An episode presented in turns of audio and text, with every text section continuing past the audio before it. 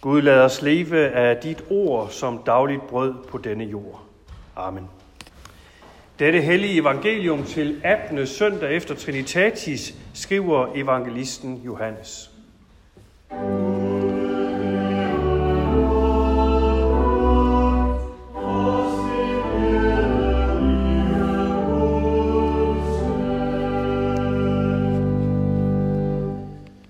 Jesus sagde, jeg er det sande vintræ, og min far er vingårdsmanden. Hver gren på mig, som ikke bærer frugt, den fjerner han. Og hver gren, som bærer frugt, den renser han, for at den skal bære mere frugt. I er allerede rene på grund af det ord, jeg har talt til jer. Bliv i mig, og jeg bliver i jer. Ligesom en gren ikke kan bære frugt af sig selv, men kun når den bliver på vintræet, sådan kan I det heller ikke, hvis I ikke bliver i mig. Jeg er vintræet, I er grenene. Den, der bliver i mig, og jeg i ham, han bærer mig en frugt, for skilt fra mig kan I slet intet gøre. Den, der ikke bliver i mig, kastes væk som en gren og visner. Man samler dem sammen og kaster dem i ilden, og de bliver brændt. Hvis I bliver i mig, og mine ord bliver i jer, så bed om, hvad I vil, og I skal få det. Derved herliggøres min far, at I bærer mig en frugt og bliver mine disciple. Som faderen har elsket mig, har også jeg elsket jer. Bliv i min kærlighed. Hvis I holder mine bud, vil I blive i min kærlighed, ligesom jeg har holdt min fars bud og bliver i hans kærlighed.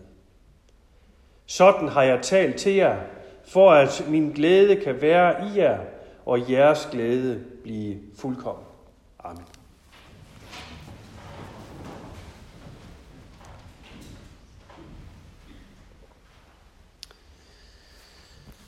Vi står midt i efteråret. Efteråret er højsæson for storme og kraftige vindstød, der får træerne i haven til ruske, så bladene falder af. Vi ser også, at vinden kan blive så kraftig, så at grene kan knække af træerne. Og der er noget i det billede, som minder lidt om det, vi lige har hørt i evangeliet her. Jesus taler om sig selv som et træ, og om os, der er som grene. Og billedet er meget sigende. Om efteråret er grenene på et træ, som nævnt, udsat. Når stormene suser, og når vinden tager fat, er der stor risiko for, at grene bliver brækket af. Og det er jo egentlig et fint billede på os og på vores liv. For også vi møder storme i vores liv. Og det at blive revet midt over, når vi mærker, at vinden rigtig tager fat, ja, det er en reel trussel for os. Med alderen forstår vi måske også bedre, hvor vigtigt det er at have stærke holdepunkter i sit liv, netop når stormene raser. Et sådan stærkt holdepunkt kan for eksempel være den sammenhæng og det fællesskab, vi er født ind i. Familiens fællesskab. Der kan være en kraft i at se, at der har været generationer før os, og at der kommer generationer også efter os. Herfra har vi i øvrigt også billedet af et træ, nemlig stamtræet, hvor generation efter generation er afbildet som grene på et stort træ. Det skal minde os om, at vi ikke er blevet til af ingenting. Ingen af de grene ville være til, hvis ikke der havde været nogen før dem. Grenene er i de fleste tilfælde her et resultat af to liv og en kærlighed, som har båret frugt i form af et barn. Og det lille nye liv vil forhåbentlig opleve den samme stærke kærlighed fra sin familie og i sin opvækst gennem livet, som tidligere generationer har oplevet. Og se, det er der et meget stærkt holdepunkt i. At være en del af en større sammenhæng, en familie, som man kan søge tilflugt til, når det rusker godt og grundigt udenfor. For kærlighedens fællesskab mellem mennesker er en kraft, der er med til at holde os på plads i vores liv. Alligevel så ved vi, at der er tidspunkter, hvor selv det fællesskab kommer til kort. Der kan opstå situationer, og der kan endda komme hele perioder i vores liv, hvor vi trods mange mennesker omkring os kan opleve at stå helt alene. Og det er her, Jesu brug af billedet får en ekstra dimension. Jeg er vintræet, I er grenene. Den, der bliver i mig, og jeg i ham, han bærer mig en frugt. Her taler Jesus nemlig om et kærlighedens fællesskab, der består tværs gennem alt andet, og som derfor kan holde os på plads, og som også kan sætte frugt i vores liv.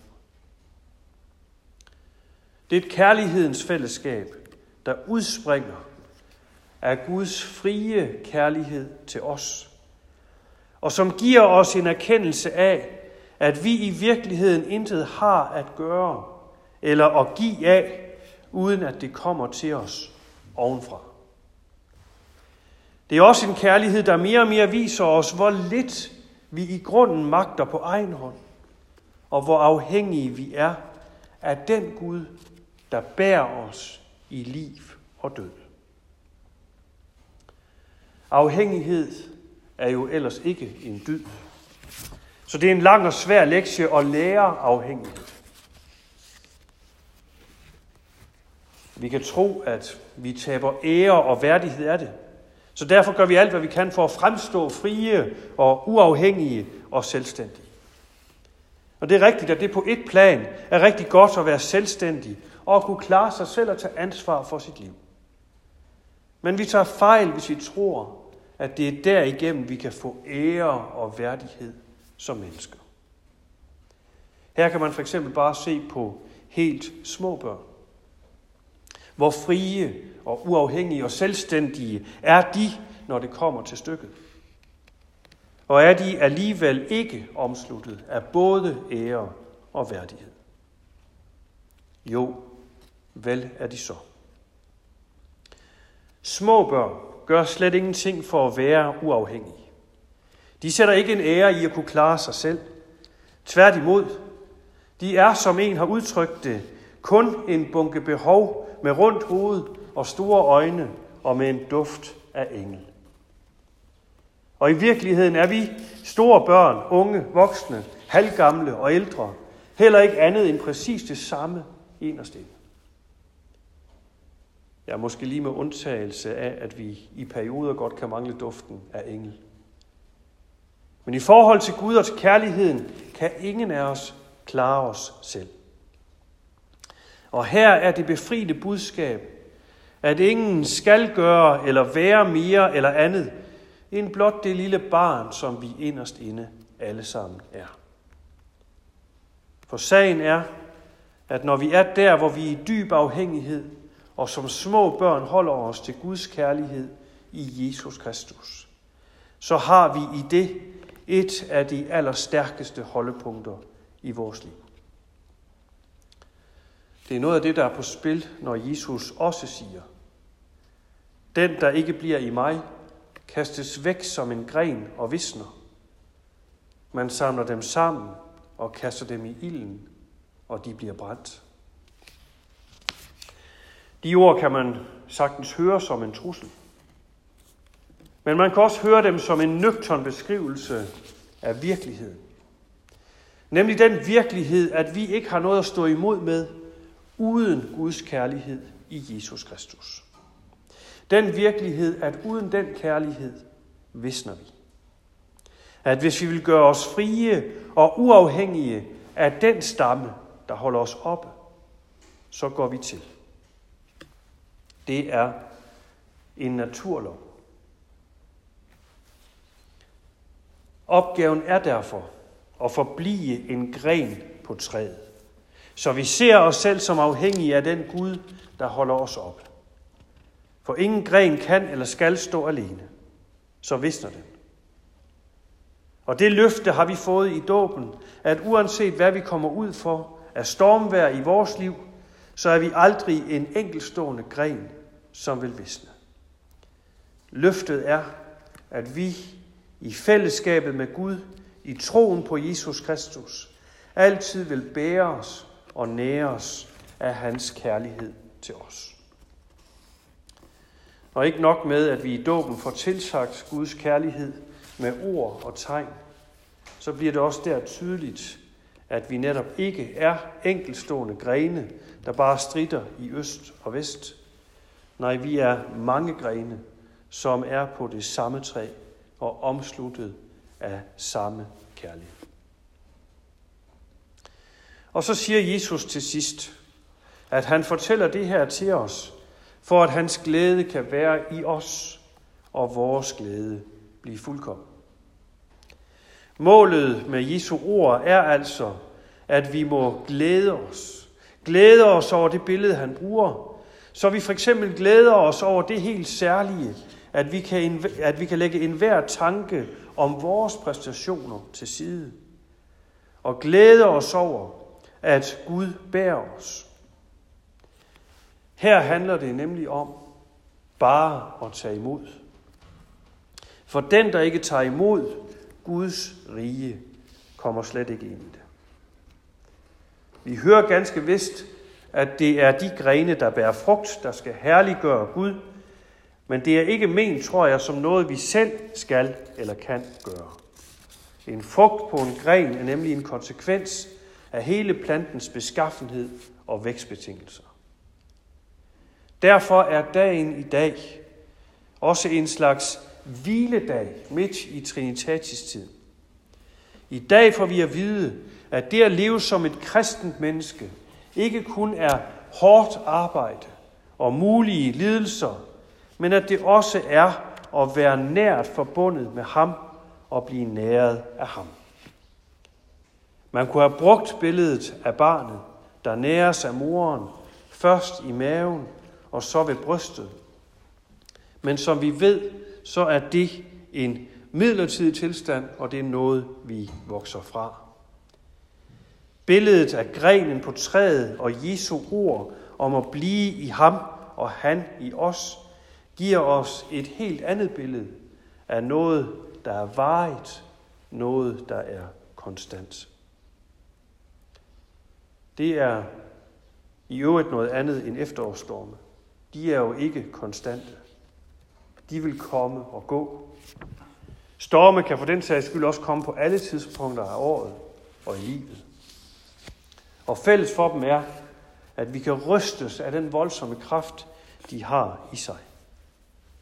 Men håbet og trøsten i dag er altså, at vi i kraft af Guds kærlighed i Jesus Kristus holdes fast ved stammen, ved træet, holdes fast ved Guds kærlighed, ved livet. Ikke af os selv, men som grene eller små børn, der holdes oppe og bæres af en magt større end dem selv. I stilhed såvel som i storm. Lov og tak og evig ære være dig, vor Gud, Fader, Søn og Helligånd. Du som var, er og bliver en sand treenig Gud, højlovet fra første begyndelse, nu og i al evighed. Amen. Herre, vor Gud, himmelske Far, vi takker dig, fordi du i din søn Jesus Kristus løfter og bærer os med din kærlighed. Nu beder vi dig, fyld os stadig mere med din ånd, så vi forbliver som en levende gren på dig og bærer frugt i tro, i håb og i kærlighed. Så takker vi dig for din kirke på jord her hos os. Vi beder for vores sovn og for det liv, der rører sig i det. Vær du nær hos alle, der lider nød. Se du i noget til de syge og de ensomme, til dem, der skal dø, og til dem, der mangler håb og mod til at gå morgendagen i møde. Vi beder for vort land, og for alle dem, der er blevet betroet et ansvar for det. Vi beder for regering og folketing. Vi beder for dronningen og hendes familie, og for alle andre familier. Jeg forbarm du dig over os alle, nu og i al evighed, takket være din søn, Jesus Kristus, vor Herre. Amen.